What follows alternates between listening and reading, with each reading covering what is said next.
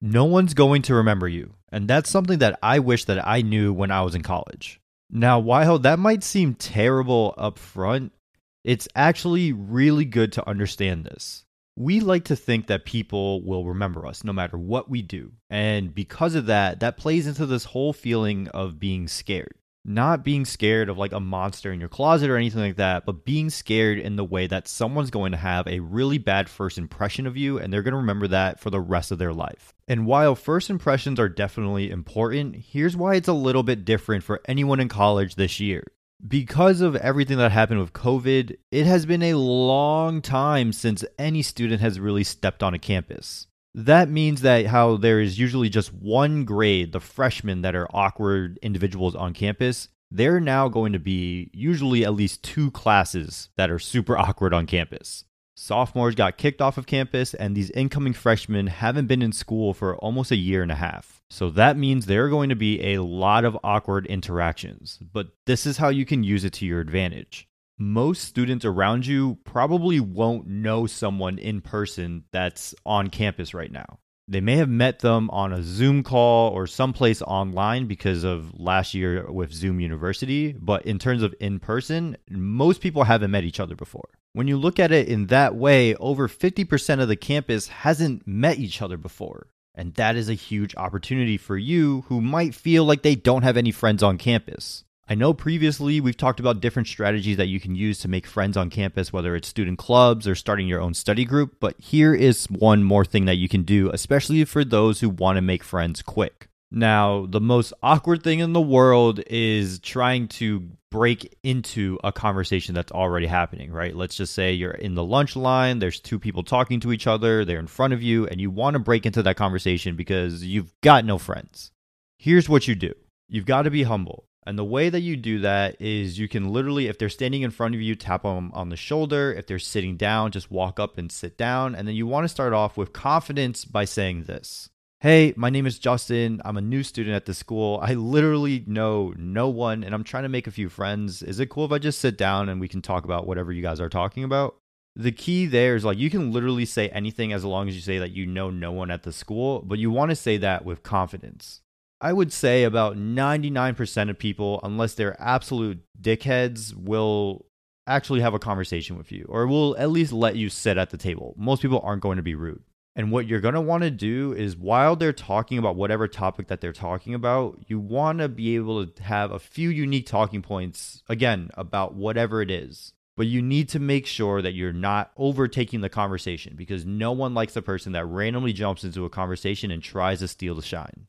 Now, what happens if the conversation's off to a rocky start? Because let's just say you're an anime person and these two people are talking about Messi's crazy transfer to PSG and then Ronaldo ultimately going back home to Man U.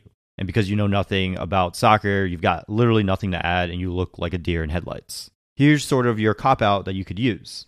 Look around for a little bit, maybe try to find someone that looks like you that might seem like the person that you want to interact with the next time that there's a pause in the conversation, all you've got to say to the people that let you sit down is, Hey guys, thank you so much for letting me sit down and talk with you all. Uh, I just saw a couple kids from my class and I really want to get to know them. So, again, appreciate the conversation. I'll see you guys later on campus.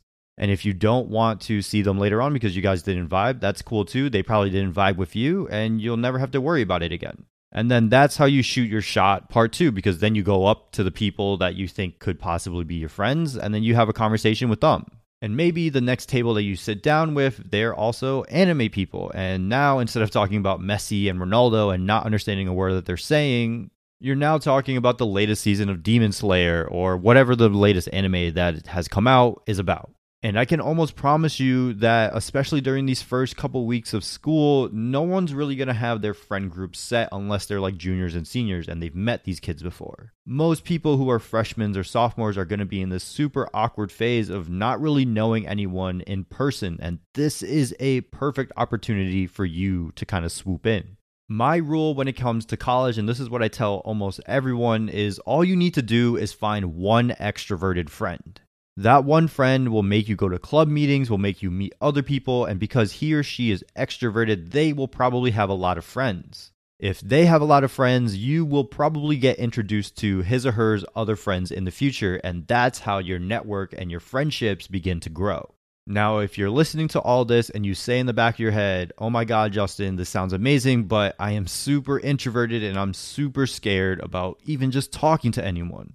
And my answer to that is look, I totally understand that. I am still in that sort of phase. I hate large networking events, but this one strategy has allowed me to sort of understand and master these larger networking events. I think the large numbers can be really scary, whether that's a huge networking event in a stadium or if it's even in a cafeteria where there could be hundreds of other students there. Big numbers and big crowds of people are overwhelming. So, what you want to do is break things down to a smaller level. Find the one person that's sitting alone on the lunch table. Chances are they're not as awkward as they look, they just are scared to talk to other people just like you. And if you walk over to that one person and you're not like this crazy, over exaggerated, over extroverted person, you're probably going to have a cool conversation with them. You've now turned this huge cafeteria that might have hundreds of students into a one on one conversation, which is much more manageable than trying to talk to everyone at once. This makes the whole situation a little less overwhelming and really can ultimately allow you to have deeper connections because it's much easier to have a longer and more impactful conversation one on one than it is trying to talk to like three, four, five, ten people at once. And the thing is, as you start to do this a little bit more over time, you get better and better at it. So, an easy goal that you can set yourself for right now is just talk to one person new every single day. You don't need to do 10, you don't need to do five. Just talk to one person that is new to you every single day. And I promise you, by the time that you graduate, you will have met so many more people than you thought that you ever could. And, well, that's about it. I'm out.